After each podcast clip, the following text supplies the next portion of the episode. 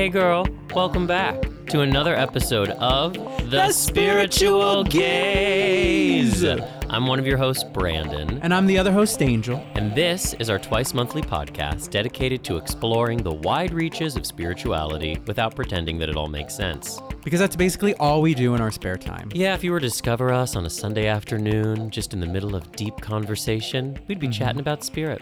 Eating pastries, drinking lattes, and talking about the universe. Or possibly watching House Hunters International. While also contemplating our existence. yes, exactly. or at least where we would love to live in the world someday. But I think something that has always been the glue that holds our relationship together, and this is something we'll talk about on this podcast, oh, Deep tease. is a spiritual life and being able to connect around deeper spiritual principles. Yeah, for sure. Because that is really sort of become, I think, one of my core values in life. And I know it's one of yours, Boo. No, mine's money. Oh, okay. No, I'm just kidding. And you can also find us on our other podcast, The Financial Gig. yeah, that is definitely not our expertise. No, we're also somebody help us. Uh, but anyhow, uh, who are we? You may be asking if you've never heard us before. Well, Yeah, who the hell are we? We are husbands. We are husbands. And uh, I'm Angel Lopez. I am an astrologer. I am a film producer, an executive, and a writer. And I'm Brandon Alter. I am a healer and a tarot reader and teacher, and I'm also a writer and a performer. And we are coming up very closely on our year anniversary of this podcast. This is our very last episode of what we're going to consider the first season of the spiritual gaze yeah, I guess I guess it is. because we just decided that a year is a season. right. Because a year is a season of your life, right? It was the first season of this podcast, and so much has come out of it. And I am gobsmacked, honestly, and I never use that word. She never has used it before, ladies and gentlemen. How much has opened up as a result of this offering? Mm-hmm. Uh, we celebrated 20,000 downloads today. Yeah, we did. which means queen. that there have been 20,000 collective downloads of some episode of this podcast, Yeah. which means that there are at least 5,000 people in the world listening. so we'll definitely get into this more on our next episode, but I do just want to take a moment and say thank you, like from the bottom of my heart, from the marrow of my bones. Thank you to every gazer out there who has opened your heart and reached out to us and allowed this conversation to continue and to evolve and unfold. It means so much to Angel and I, and we are committed to at least another year of the spiritual gaze for sure. Whoop whoop. So we ain't going anywhere. We hope you aren't going anywhere either. Yeah, we are really grateful for this community. Uh, honestly, primarily speaking for myself, just to know that we're not alone out there, that there are others out of you out there uh, in this world who are connecting to spirit in a really powerful way, whatever that means for you, and that you are vibing with what we have to offer. So thank you. Yeah, our vibe says hello to your vibe. Hey, that's the vibe talking. Should we check in? Yeah, Why don't you start, babes? Check in with me. What's going on? How you doing? I'm doing pretty well today.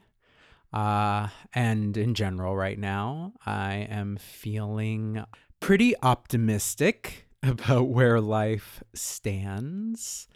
Honestly, I had uh, experience with a new therapist this week. Oh, yes. which, uh, for what it's worth, uh, did really offer me a couple insights into how I've been interacting with myself, which I think was very Gemini season. It was a good way to kick it off, uh, just in regards to the conversation that I have with myself Mm. and on some level the story that I have been subscribing to And I- perpetuating. yeah, we talk a lot about that the the story of our lives and what we tell ourselves. And I think that it's so easy to get caught up in the unconscious expression of ourselves uh, that we forget where the source of those expressions are from. Uh, so I think for myself, primarily, even just looking back at my relationship with my self confidence and how well I trust myself, uh, those are things that really came up for me this week.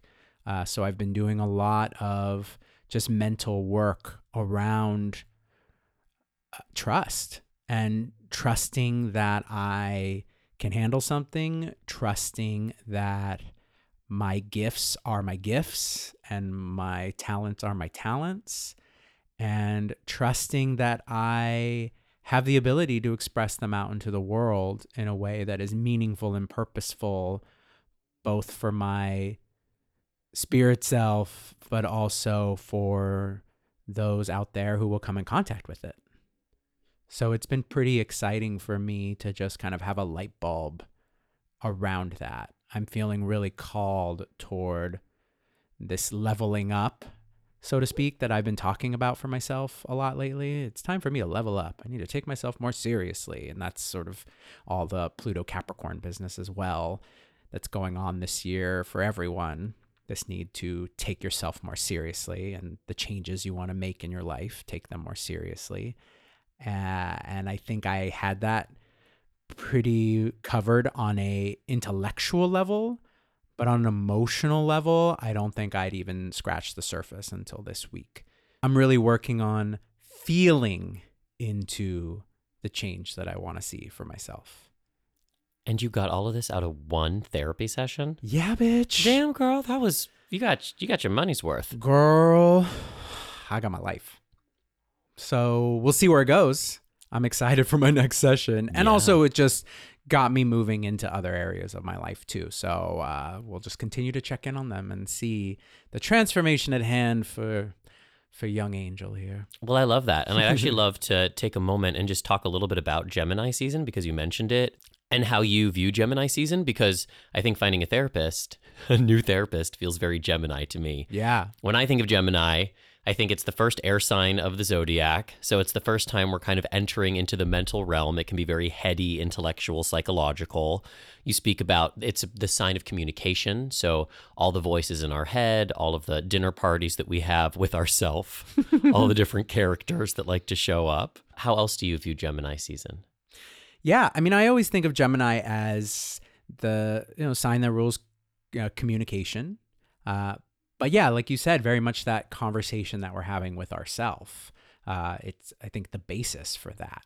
Uh, you know, it's that third house. So how we think, how we communicate within, and then how we then start to extend that out into the world.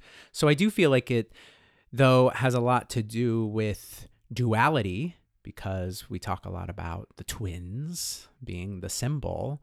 Uh, you know, I do feel like that is the duality of self.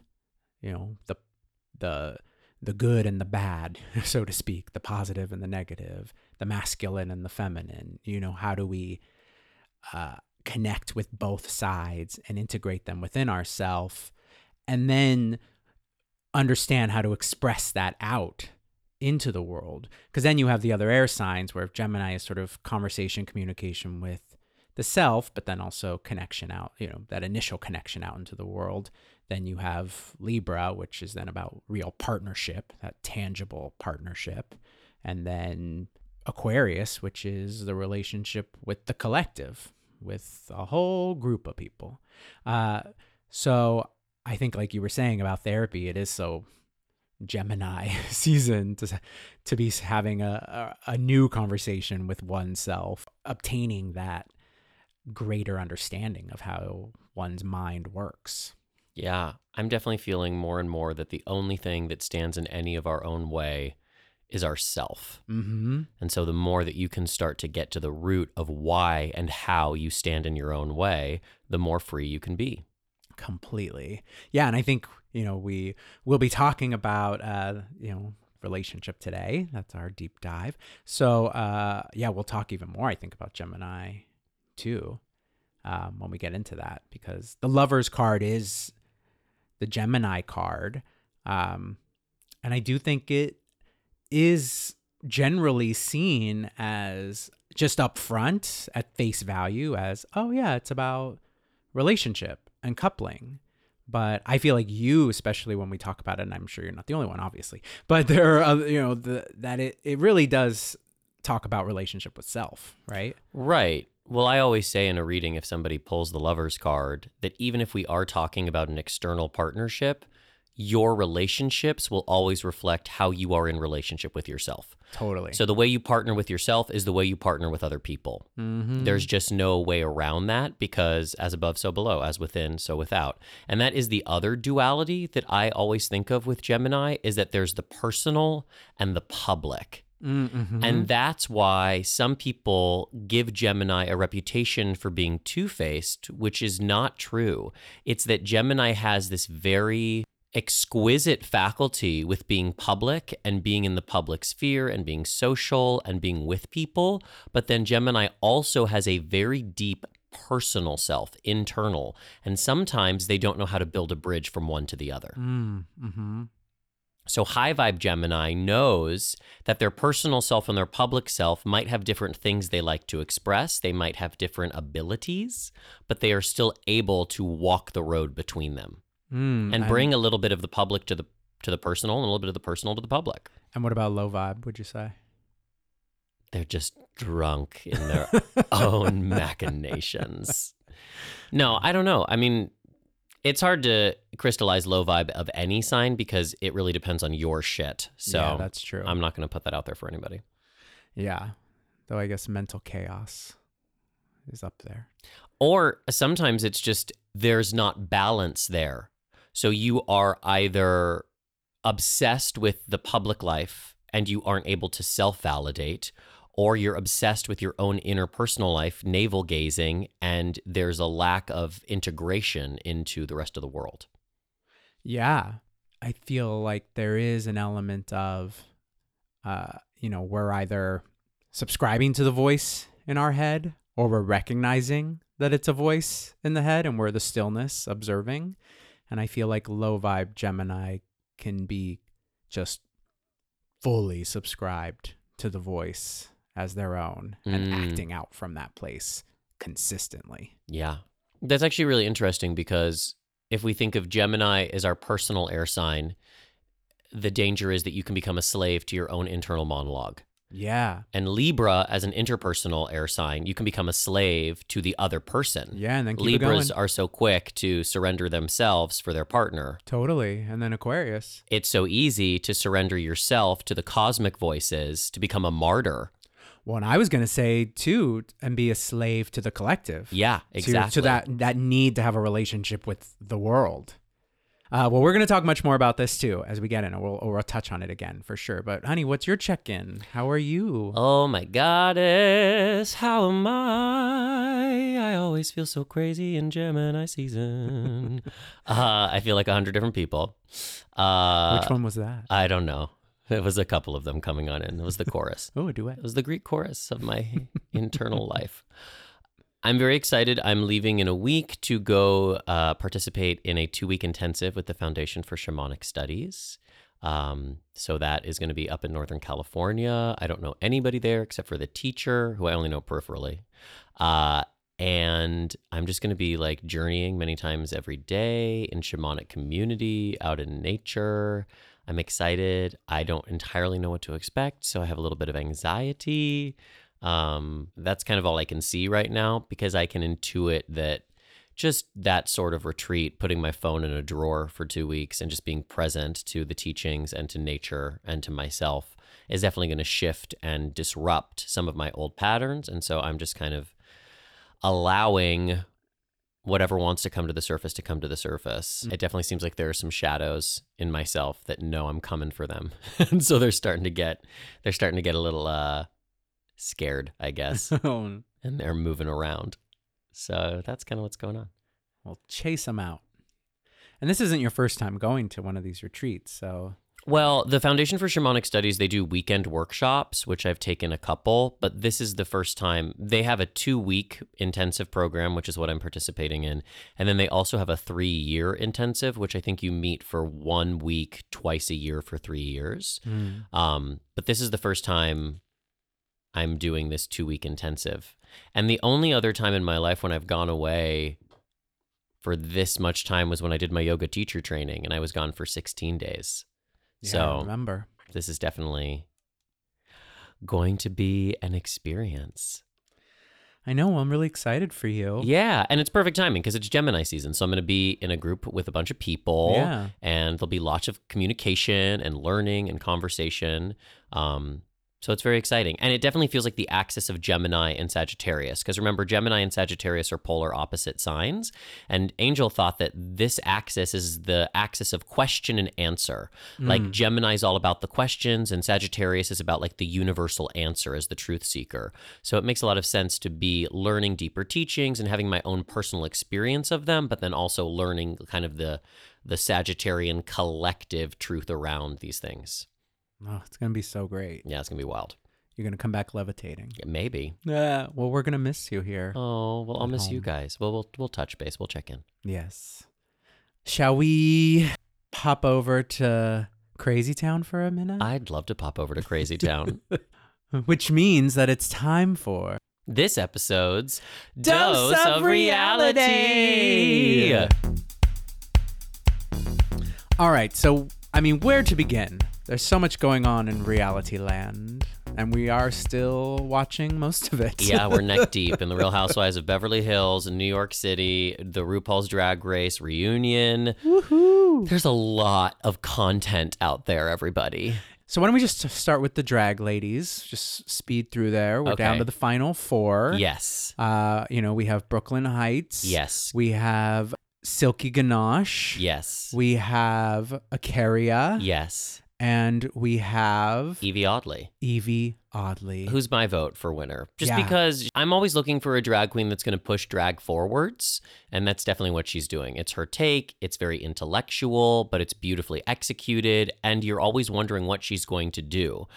For sure. She's giving me like a Uranus archetype. Ooh, love that. Yeah. Total disruptor. Very Uranian indeed. Mm-hmm. And while A'keria is like a gorgeous queen and does a really great job, she's not pushing anything forward. She's not innovating. And so I'm like, yeah, you're doing it good, but I don't know. I mean, talented AF. talented AF for sure. Yeah, but certainly yeah, not innovating. And same with Brooklyn. Hytes. Exactly. Not No. getting anything new or invigorating, but incredibly talented and Inc- incredibly gorgeous. For sure. But she doesn't have the Zazazoo as far as I'm concerned. Yeah, I would agree with you. But Silky Ganache has the Zazazoo. She's got some Zazazoo. she may not be, you know, she may be a little rough around the edges beyond that, but I am a fan of hers. I know I I, a know a lot of people hate on her and think she was not polished enough and obviously everyone loved Miss Fifth runner up, Miss Vanjie. Miss Vanjie who had the greatest Vanjie. exit of all time. Miss Vanjie. she would not leave the stage. We're never going to get rid of her, everybody. And why would we want to? I think when you do you to your fullest extent, you are going to generate a lot of fans and you're also going to generate a lot of haters. And that means you're doing it right. Because if you're everybody's cup of tea, then you can't be your own cup of tea. Truth. Uh quickly though, the ladies. If we have to flip a coin, I'd probably want to talk more about New York than Beverly Hills. Yeah, let's talk Beverly about- Hills is a little snoozy. Beverly Hills is snoozy. All the ladies versus Vanderpump. Nobody Done. cares. over it. But in New York, Meanwhile, speaking of contouring, well, this week, remember that way that- look that that uh, Sonja Morgan did no. with her hair? Oh God, she got so drunk, and then she thought she was doing something amazing with her hair, and it just looked like she got caught in like a wind tunnel. Oh my god, it was so brilliant. I recommend people just looking up, even if you have no interest in this. yeah, just whatsoever. watching Sonja get drunker and drunker as she styles her own hair, hair, just like falling in love with herself. Yeah, we'll try to post a screenshot of it on our stories. But I thought the most beautiful moment of this week's episode was when Bethany and Ramona had that really beautiful heart to heart where they opened up and revealed their own histories with abuse and the challenges they had growing up and how much they both have in common. I mean, they're both strong, powerful women that are only strong and powerful because of what they had to surmount growing up. Scorpio. I mean, hearing that Bethany's mom would take her to the club at 14 just I because she didn't want to be alone, Yeah. I was like, holy cow. No, I thought that was really beautiful too. And why the show does keep me connected because I do think that every now and then There are real connections that happen. yeah, and it offers you these like women of a certain age who you wouldn't normally get to see being vulnerable and powerful all at the same time. I mean, obviously, yeah, most of, most of the time they are kind of getting drunk or being crazy. But sometimes they get drunk and they open up. Yes. also, briefly, there's a new season of Below Deck Mediterranean about to come come to shore, and uh, so look forward to us talking about it. Ah, darling, it's going to be so amazing. we get Hannah back. She's coming back, darling. She's still the chief stewardess. She is. Her Australian accent hasn't changed a bit. No, it has not. Neither is mine. Thank God, honey. Uh, It's not going anywhere, anybody. We don't want it to go anywhere. Oh, thank you so much, everyone. It's such a pleasure. Eventually, we'll go to Australia at some day. Ah, darling. you'll get to use it. Research and development. It'll be amazing. Uh, more importantly, Captain Sandy will be returning. Yes, Captain Sandy. And that's all I need on my television. the light and the dark of the Mediterranean. Yeah. So get into that, spiritual gazers. All right. Well, speaking of light and dark, should we head into this episode's deep dive? Oh yeah, it's time. It's going to get juicy, everybody. It might get heated, What? might get teary, Oh. might get sexy. Oh shit. Who Well- knows? We'll pause it if it does. Put on your scuba suits. It's time for this episode's Deep Dive.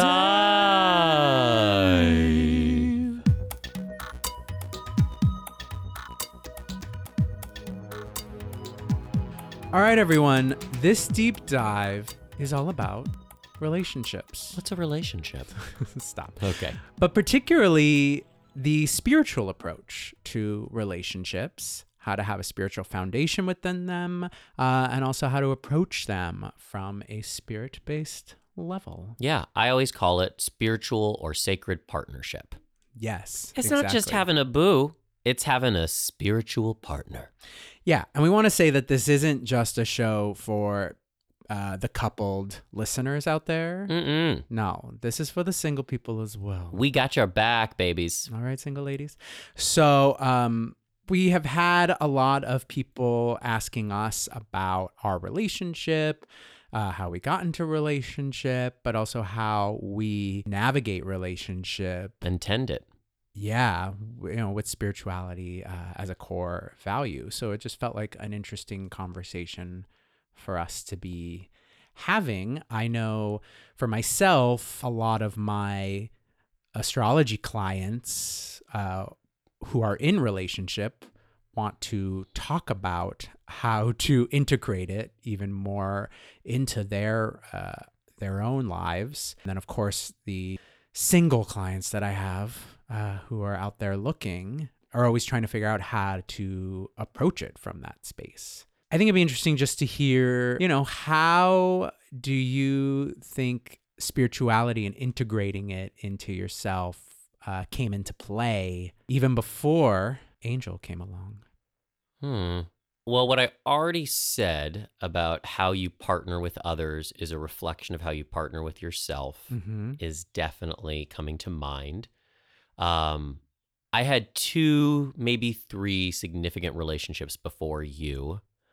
And I think that in all three of them, with the exception of maybe my first relationship, because I was actually 16 at the time, Mm-hmm. and there was some spirituality that factored into that, even if it was just peripheral. Um, there was a deep connection around protection and caring for one another. And I also remember that, like, I used to give him tarot readings all the time, and there was that sort of spirituality. But then my relationship in college and then my relationship after college had no spiritual sense to it. And that's because I didn't really have a big spiritual sense right. at that time.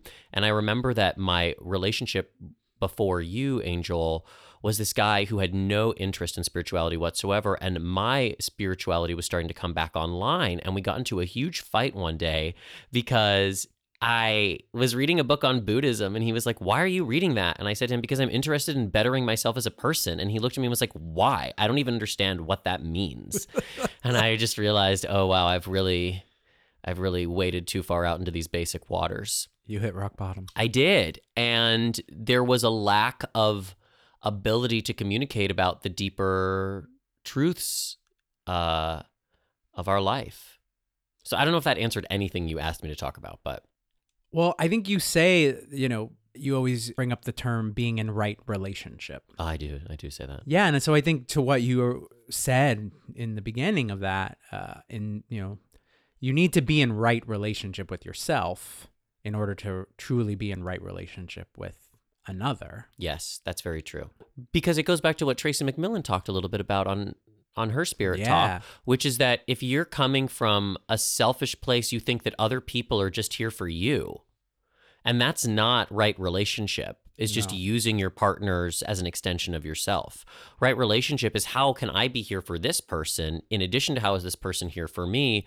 But I think the biggest piece of advice I have just around relationship in general is that it's not about you or the other person. It's about the relationship itself. And that is always the third person in the room. Mm-hmm. So when you come at relationship from that perspective, oh, it's not what's best for me. It's not what's best for Angel. It's what's best for this relationship, the spirit of this relationship, this third entity that exists between us and around us.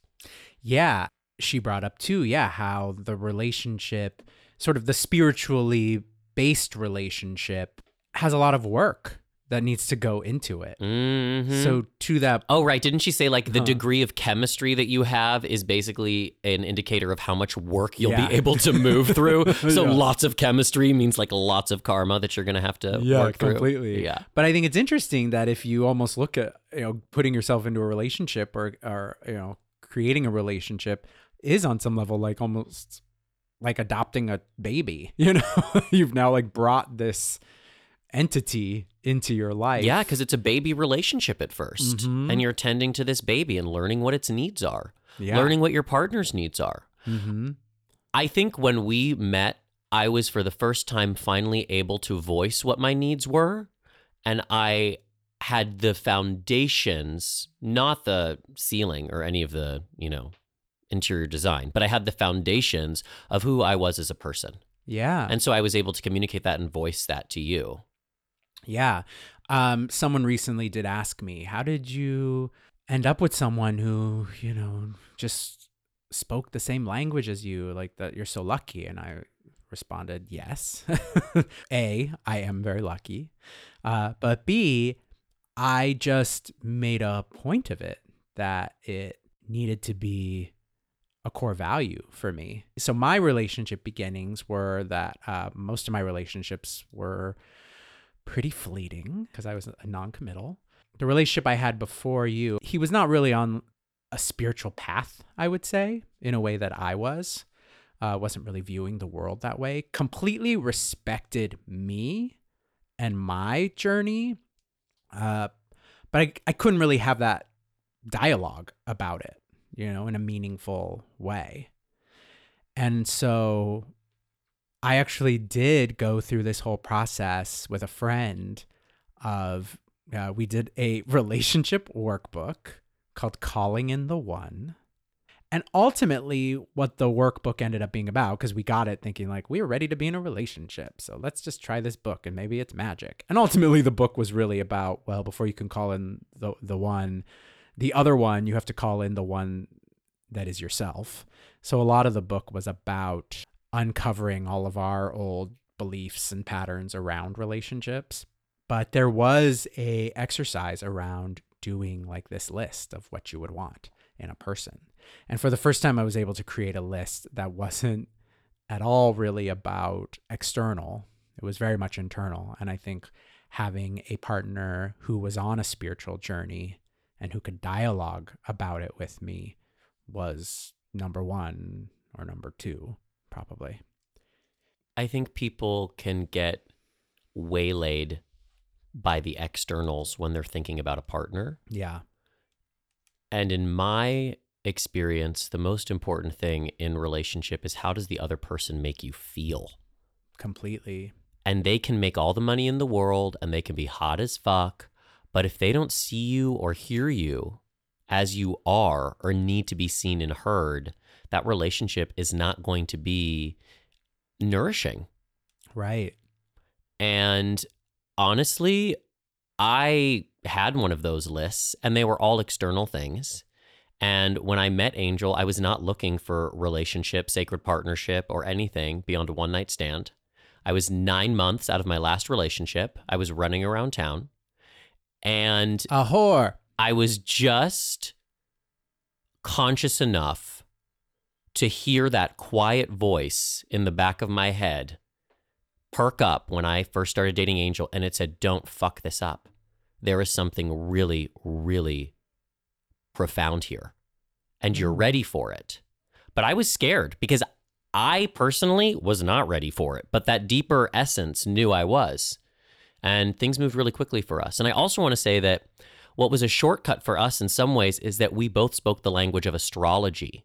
And so that was the foundation for how we were able to even talk about deeper spiritual practice because we had the language of astrology, which is a gateway into spiritual practice. Right. And on our very first date, it wasn't even our first date, it was like our first hang, we talked about astrology and we particularly talked about Gemini. and it was how I talked about Gemini that I think made you realize that I wasn't just like some basic astrology bitch and that there was something we could really begin to explore. Yeah. Well, I got that even before that. So I promise I won't tell the whole story in detail because I know I can get a little long winded already. Too late. Uh, but uh, I had uh, been dating a lot before I met you. Uh, I guess also a whore about town. Wow, this is all news to me. but ultimately, uh, sort of closed the door on that at a dinner party uh, with some friends, and I proclaimed that I was done dating. And I deleted all whatever dating site apps I had on my phone.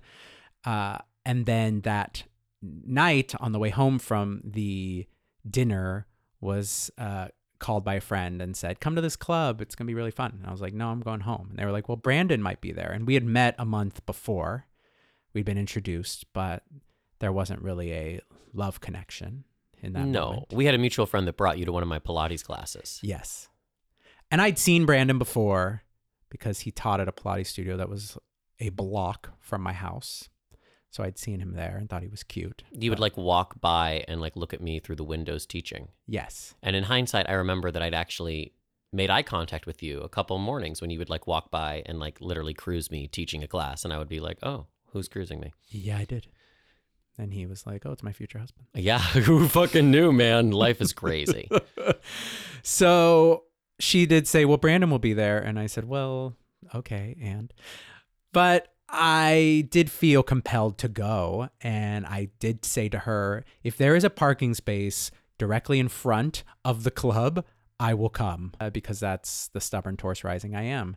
But sure enough, as I pulled up to the club, a car pulled out right underneath the sign of the club. So I pulled in and I parked and a friend of mine uh, was at the front of what was a very long line and was about to go in and called out to me and ushered me over. So I went into line with him, walked right in, ran into my friend, who then said, Oh, good, look, Brandon's here. And we waved. And that night we did connect and we danced a lot. And then our mutual friend took us to her house and made us turkey sandwiches. And while we were talking, Brandon brought up astrology and not in a way that completely unprovoked. Normally, I have to be the one to bring it, or I was the one to bring it up. Uh, but he brought it up and was just talking about it pretty fluently. And I think I was a little side eye at first because I am shady. But I did quickly get that, oh, this guy actually knows astrology. Uh, but we didn't get that in depth on it. It no, because then you were like, you know, I think Julie was like, you know, he's a professional astrologer. And then I was Yeah. like, oh, well, let me just put my foot in my mouth. yeah, but it was so cute that you were just talking it, how confident you were, and it attracted me because that was the first time I'd ever been able to have that experience, really. To be able to have conversation around that with you Um, on top of the fact that you were just like super handsome, got me so excited. And I remember being done with that first date, like, yeah, I think I can I can fuck with this guy for a while. Here we go. And that was almost nine years ago. Oh my God, it was. But I think that having, again, the language of astrology, which then became many different spiritual languages, helped us and continues to help us not take things so personally within the relationship. Yeah. And that's something just about astrology in general that when you know what transits are happening, when you know what the energies are in the sky, you don't necessarily take everything personally and go, What's wrong with me? Why am I such a fuck up? Why am I feeling this? You can go, Oh, it's Saturn. Oh, it's Jupiter. Yeah. Though, by the way, when we first started our relationship, I would say to Brandon, "Well, that's just my moon in Cancer," and this, and Brandon would say, "You cannot use astrology as an excuse." And I stand by that. I know, but now this bitch will be like, "Well, the moon's going through Capricorn, so," and I'll be like, "Okay, really?" Well, you can't use it as an excuse, but you can use it as an explanation. No, completely. And I was never using it and as you can't an use excuse. your birth chart to excuse bad behavior. I was never using it to excuse bad behavior. I was just using it to explain. okay. All right, maybe I used it for excuse a couple times, but so do you sometimes. Yes, of now, course. Queen. Oh my goddess. Yes. Uh, yes. But it's great that we now have that common language. So I do think I want to say and clarify for people listening that, uh, you know, if you are out there meeting people, looking for partners, I think actually really telling yourself like that having a spiritual foundation uh, in a partner is important for you to own that value and make it a core value for yourself. And that's not to say that if you then do connect with someone or if you are in a relationship and your partner does not have that language at all, if they do respect you and respect your journey and are open to it, I think that is incredibly important as well. Yeah, because I think it's important to say that Angel and I have similar languages, but we don't have the same spiritual practice. No, not at all. You know, like Angel hasn't gone as far down like the breathwork rabbit hole that I have, Mm-mm. and I haven't gone as far down other rabbit holes that Angel's gone down. right. But we respect each other's journeys and we respect each other as seekers. Completely. And I think that's what can help take your relationship to the next level. Yeah, because you do really just need someone who is willing to engage in communication around your journey and who will respect it, who won't make fun of it. I have definitely come across people who are in relationship who say they have to meditate in hiding because they're tired of their partner making fun of them. Well, and that's because their spiritual evolution is threatening their partner. Whoa, go on. Well, I just want to say that there are a lot of relationships. I was in one where you mutually enable each other to be your worst self, where you keep Mm. each other stuck at the vibration that you are. And as soon as one person starts to try to climb out of that, the other person gets terrified. And this is all pretty unconscious. Mm-hmm. And they try to keep them down where they are so that they're not left, you know, in the spiritual dust. Yeah. But I think to speak to our relationship, we, and this is just something we were blessed with, y'all, maybe because we were so forthcoming with our spiritual seekings from the beginning, but we're in this relationship to push each other to grow, to challenge each other to be our best self, our highest self, and to keep seeing what evolutions are possible, as opposed to allowing each other to get away with what isn't there. Like, we make it pretty clear that each one of us has to do our best, Yeah. or else it's not going to end well for either of us. True that, sister. Now, that's not to say there isn't a lot of compassion and tenderness, but we both have been quite strong at certain moments in our life with each other, saying, like, I think you can do better than this. Well, yeah, which I think brings me to another core value, I think, in sort of spiritual relationship, which is communication. hmm And Brandon and I, before we got married, made a active decision to go to couples therapy together. We did. Um, it had been recommended to us by friends to just have that process before you get married. Also, if you're thinking about marrying somebody and you're not going to have a wedding, I highly suggest against that because the process of planning a wedding will show you if you are really ready to be coupled. Mm, hmm Because that's one of the reasons why we went to couples therapy in the first place was because planning the wedding stirred up so much shit for us around our families and Yeah. our friends and money and all that. well, that that's why, and it had affected friends of ours who had done that, and they suggested that we do it to counterbalance everything that was coming up, and it was so helpful. yeah, it was fab. Yeah. And I think it was a major breakthrough for us in our relationship, particularly in our communication as partners, uh, because I think we were able to learn how to move forward from there and always speak up when there was an issue. I think as people who are out in the world uh, touting spirituality, uh, Brandon and I don't, you know, just sit in a room and meditate all day and skip through daisies. Nobody thinks that. They know that we're busy watching reality TV. That's true. Uh, but you know, we're in the muck and we we fight, ladies and gentlemen. And we both have 12th house suns, which means that Oh, our suns, our egos, our souls are in the house of mystery, which means that we can spend days just orbiting each other in heavy silence. Completely. So we've had to work really hard to communicate in the moment of, as opposed to holding on to things and then bringing them up like four and a half months later. No, I do think that's why communication is so key. Regardless of how you do it, uh, not everyone has to do it the way we do it, but being vulnerable and honest, I think, are certainly key components Yeah. to it. Vulnerability is an ability. Oh, say that one more time. Vulnerability is an ability. Mm-hmm. And if you can bring that or show people you're on a date with that you have access to that ability, I think you will have an accelerated process of finding sacred partnership. Because people waste a lot of time pretending to be somebody that they aren't. There's a great quote, and I don't know who said it. Maybe yeah, it it was, was called my 30s. that Sorry, you no, just that you send your very like you send an ambassador the first three or six months of dating. Right. Like you send the best version of yourself that is not yourself entirely. right. And I think Angel and I, pretty early on, didn't do that. Within the first six months of us dating, I was doing Reiki on you, and you were sobbing on your bed when I did Reiki on you. Yeah, Queen, because I Which always is- sob when I get Reiki. But that's vulnerability. no, of course. And that was not pretending that you were somebody that had all your shit together.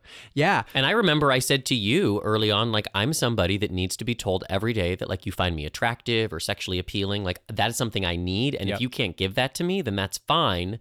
Like, oh, I'll go elsewhere. But that's one of my non negotiable needs. right. Yeah. And that's vulnerable. That was vulnerable for me to say, like, I need this. No, completely. Which I think brings up a good point uh, that we should also talk about, which is using relationship for healing. Mm. Because I think that can be worked in both a positive and a negative way.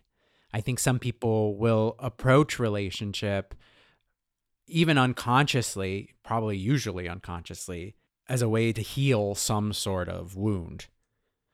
And that's when you can run into real problems. Because if you are unconsciously or perhaps even consciously using your partner as a means to heal some hole that's in your heart, then you're always going to be disapproving of them. Uh, and you're always going to be looking for more more validation uh, to fill it up when you need to be filling that hole up yourself. And I think that ideally, what we work hard to do is to empower each other in our journeys and in our healing processes. Though I will say that I have had to learn for myself that I can sometimes have a tendency to want to heal Brandon's problems for him and to work really hard at being present for you, honey, through your healing processes as opposed to trying to show up as a healer or a therapist. Yeah, I think that's actually really important to say. Right? Like, you can't heal your partner. You can only be the cheerleader for their own healing. Yeah. Yeah. And so if you're getting into relationships thinking that you're going to fix somebody so that then they're perfect for you, honey, I mean, how many people do that, right? that they're like, child. oh, well, it's just the one thing, but I'll fix it. yeah, no, you can't fix anything. in He's a somebody else. project. You or she's a literally no. I just want to say it's never good. you mentality. cannot fix anything in somebody else. Mm-hmm. And even as a healer, I know that my client's willingness to heal is the most important thing. Yep. And if somebody comes to me and they are not actually willing to heal, I can call in all of the most powerful spirit helpers I have and nothing will happen. Right. Because you, and I said this at the beginning, you are the thing that's in your own way and you are the block to your own healing. Yeah. But partners can show up to reveal to you things that were otherwise unseen.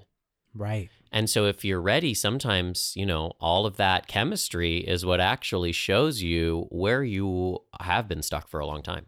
Yeah. And I'll just say, I think Spirit knew that I could have chased tail in Los Angeles forever. Right. Like that's one of those loops that you can never get out of. There's always another beautiful person that you want to show your genitals to.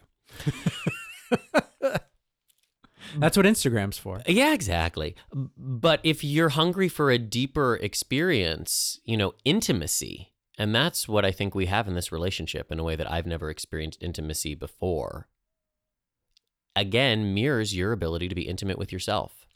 Yeah. So I think that we mentioned at the top of the show we were talking about Gemini. Uh huh. Uh, so I think it is really apropos that we're having this conversation in Gemini season. I know. And I also just want to say I'm holding this crystal that I ordered from India that's gorgeous. I don't even know what sort of crystal it is. It's like a clear quartz that looks like a piece of coral. Yeah. And then when it was shipped to me, it broke in two, which like breaks my heart because it was a really cool shape.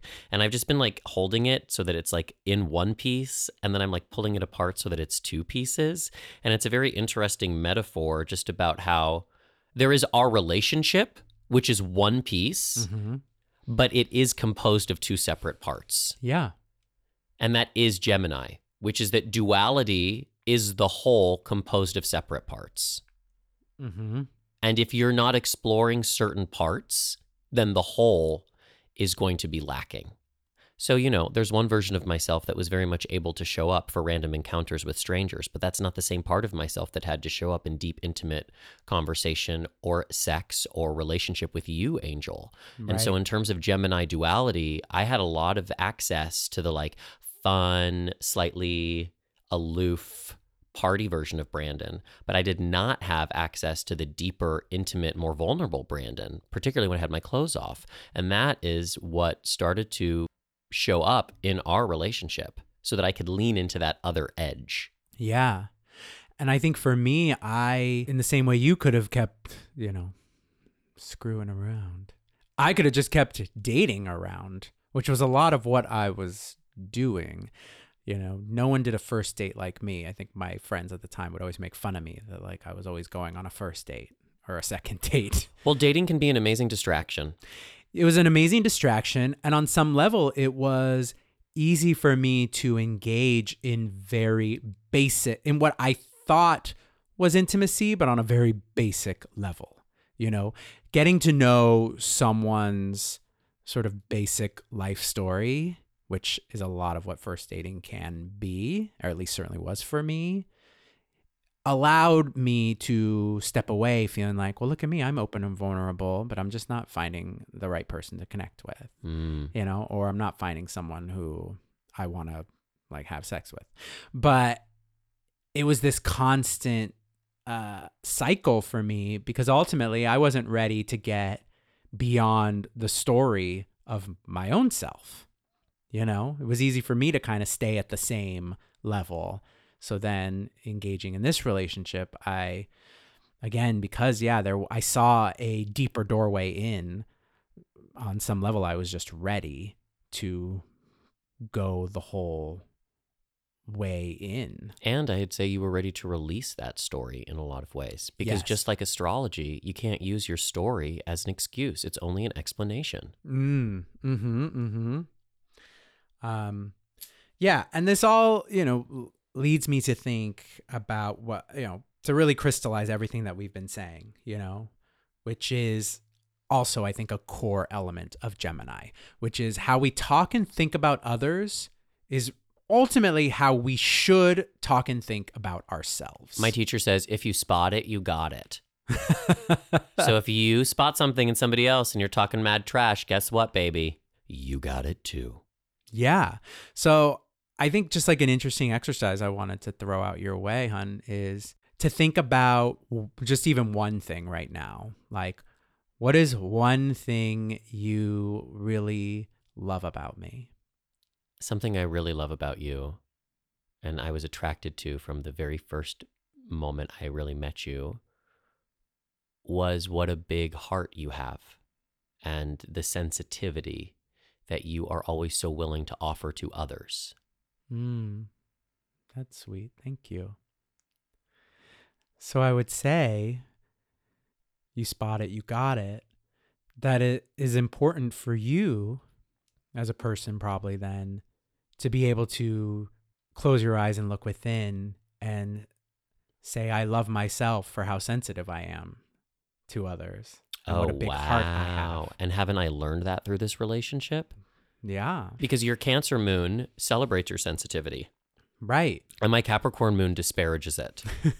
so I think it's important for, you know, I think it's a good opportunity for us. And if you don't have a relationship partner, but even just think of your best friend, you know, or someone you care deeply for, uh, you know, to think on like what are things that you love about them because they offer opportunities uh, for ways that you need to be looking within and even sort of promoting your own self love. Something I thought about for Brandon was, you know, I love how much you, you know, support my personal growth and my success.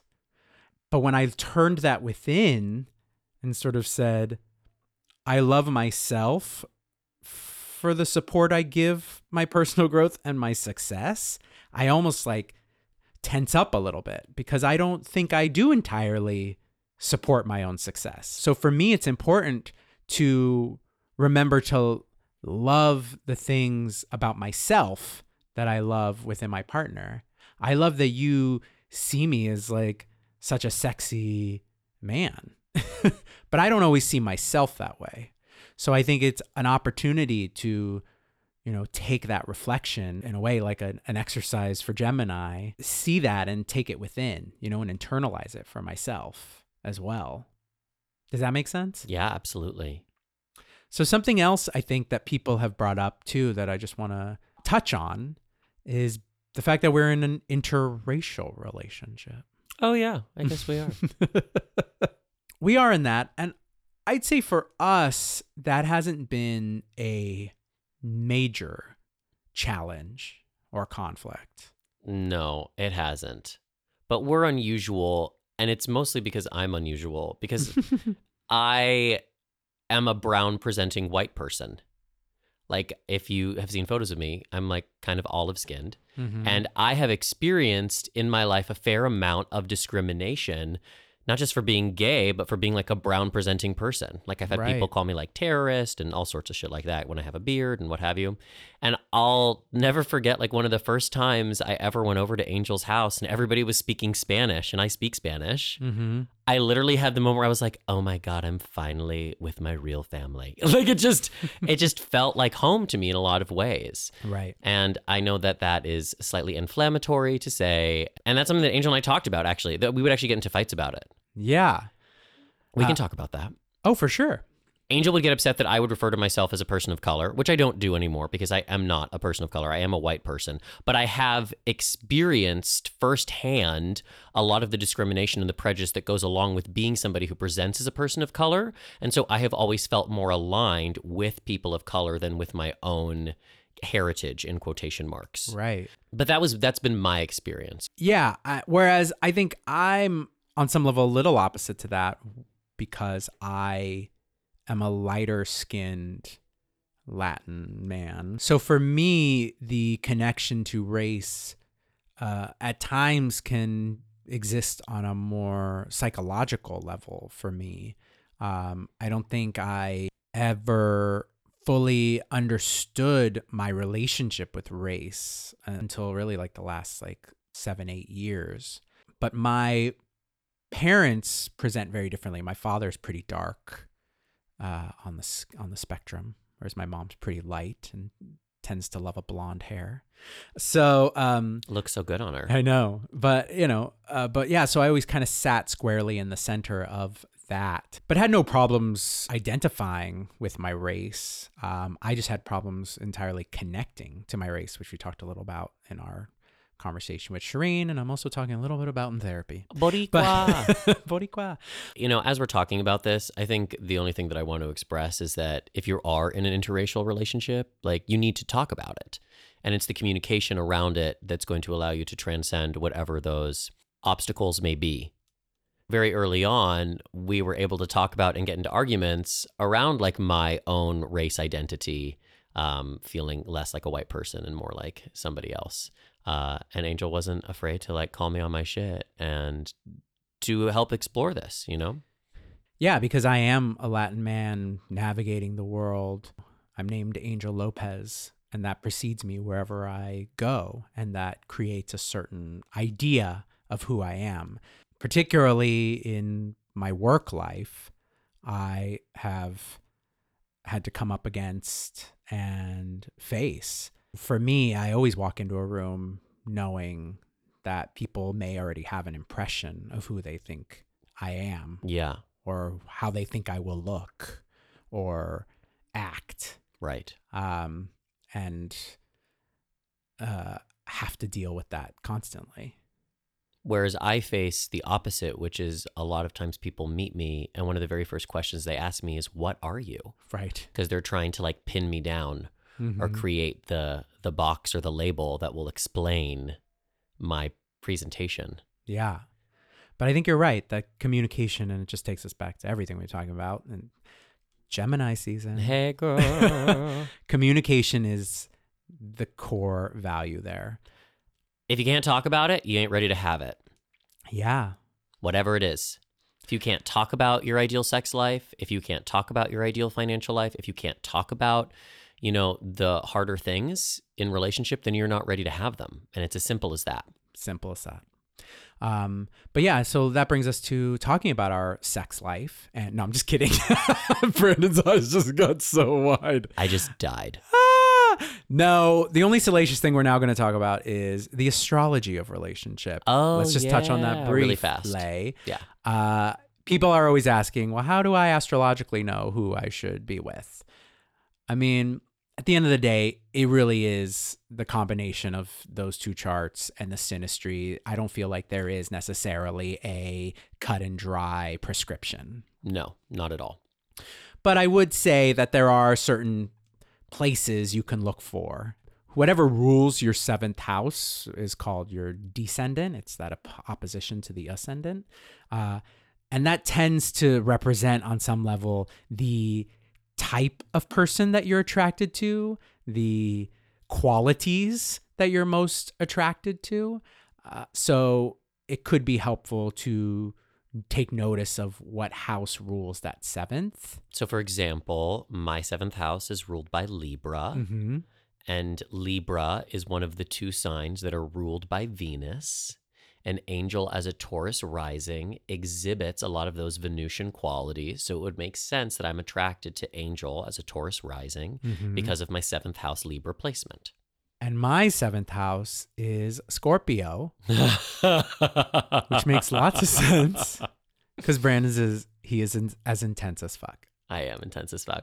I have Saturn and Pluto in Scorpio, Yeah. So and my South Node in Scorpio. So, Yeah. So I'm an I'm a, like an honorary Scorpio sometimes. and I'm not afraid to play. She's not. We're gonna pull a card, and we're gonna end this very long chatty Gemini season episode. Hey, Gemini.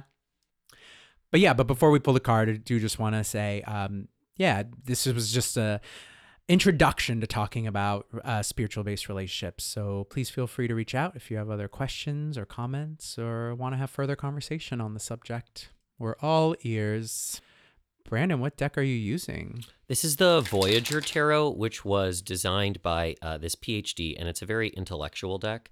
It's also, uh, the images are all made of, of collage, so it felt very Gemini. Here's the deal, y'all. I'm shuffling the cards already. So just connect to the cards and then know that this card will resonate for you no matter the future place or time to which you listen to this podcast. So the card I pulled for us is the star. Yay! So the star is one of the major arcana cards connected to the sign of Aquarius, and it really is about the cosmic realms. It's an invitation into deep self care, which is more than just getting a manicure. It's about moving into healing and moving into your own inner wounds that need to be addressed. And Gemini season is a really great time to acknowledge what sort of psychological wounds are there, what sort of old stories you've been impaling yourself on for years and years, and possibly generations and generations. Something we forget is that because we inherited some of these stories, your parents inherited them too. Maybe your great, great, great, great, great, great grandparents inherited those stories. And so when we heal ourselves on a personal level, Gemini, we heal ourselves on a collective level, Aquarius. And so the star is here to say stop, drop, and heal. The hardest thing about the star is that you can't do it in the grocery store. you got to take some time to sift and to sit with yourself and to cry and laugh and scream and give yourself permission to express those deeper wounds that need to be expressed. So, wherever you are in your process of healing, I would just encourage you to recommit to it and know that just in your intention to continue your journey of healing, you are already healing. And the universe will bring you the people, places, things, and situations that you need to further illustrate, illuminate, and help you encounter your wounds and your healing more deeply. Beautiful, babe. As always, thank you so much for tuning in, for opening your hearts and your third eyes to this podcast, to this offering. A big thank you to each and every one of you gazers. My heart says hello to your heart. Ditto. A big thank you to our neighbor Carl, the living embodiment of the spirit of technology, who makes sure that we are seen and heard and transmitted throughout the internet radio waves. A thank you to Justin Simeon for his interstitial music. You can always find us at The Spiritual Gaze on Instagram or Spiritual Gaze on Twitter. You can also email us at thespiritualgaze at gmail.com. Please, if you haven't yet, make sure to rate us and or leave us a review. And or share this podcast. Yeah. Let somebody know that you like it. Maybe they'll like it too. Help us That'd be nice. grow the spiritual gaze. Please. Until next time. This has been your transit through the, The spiritual gaze.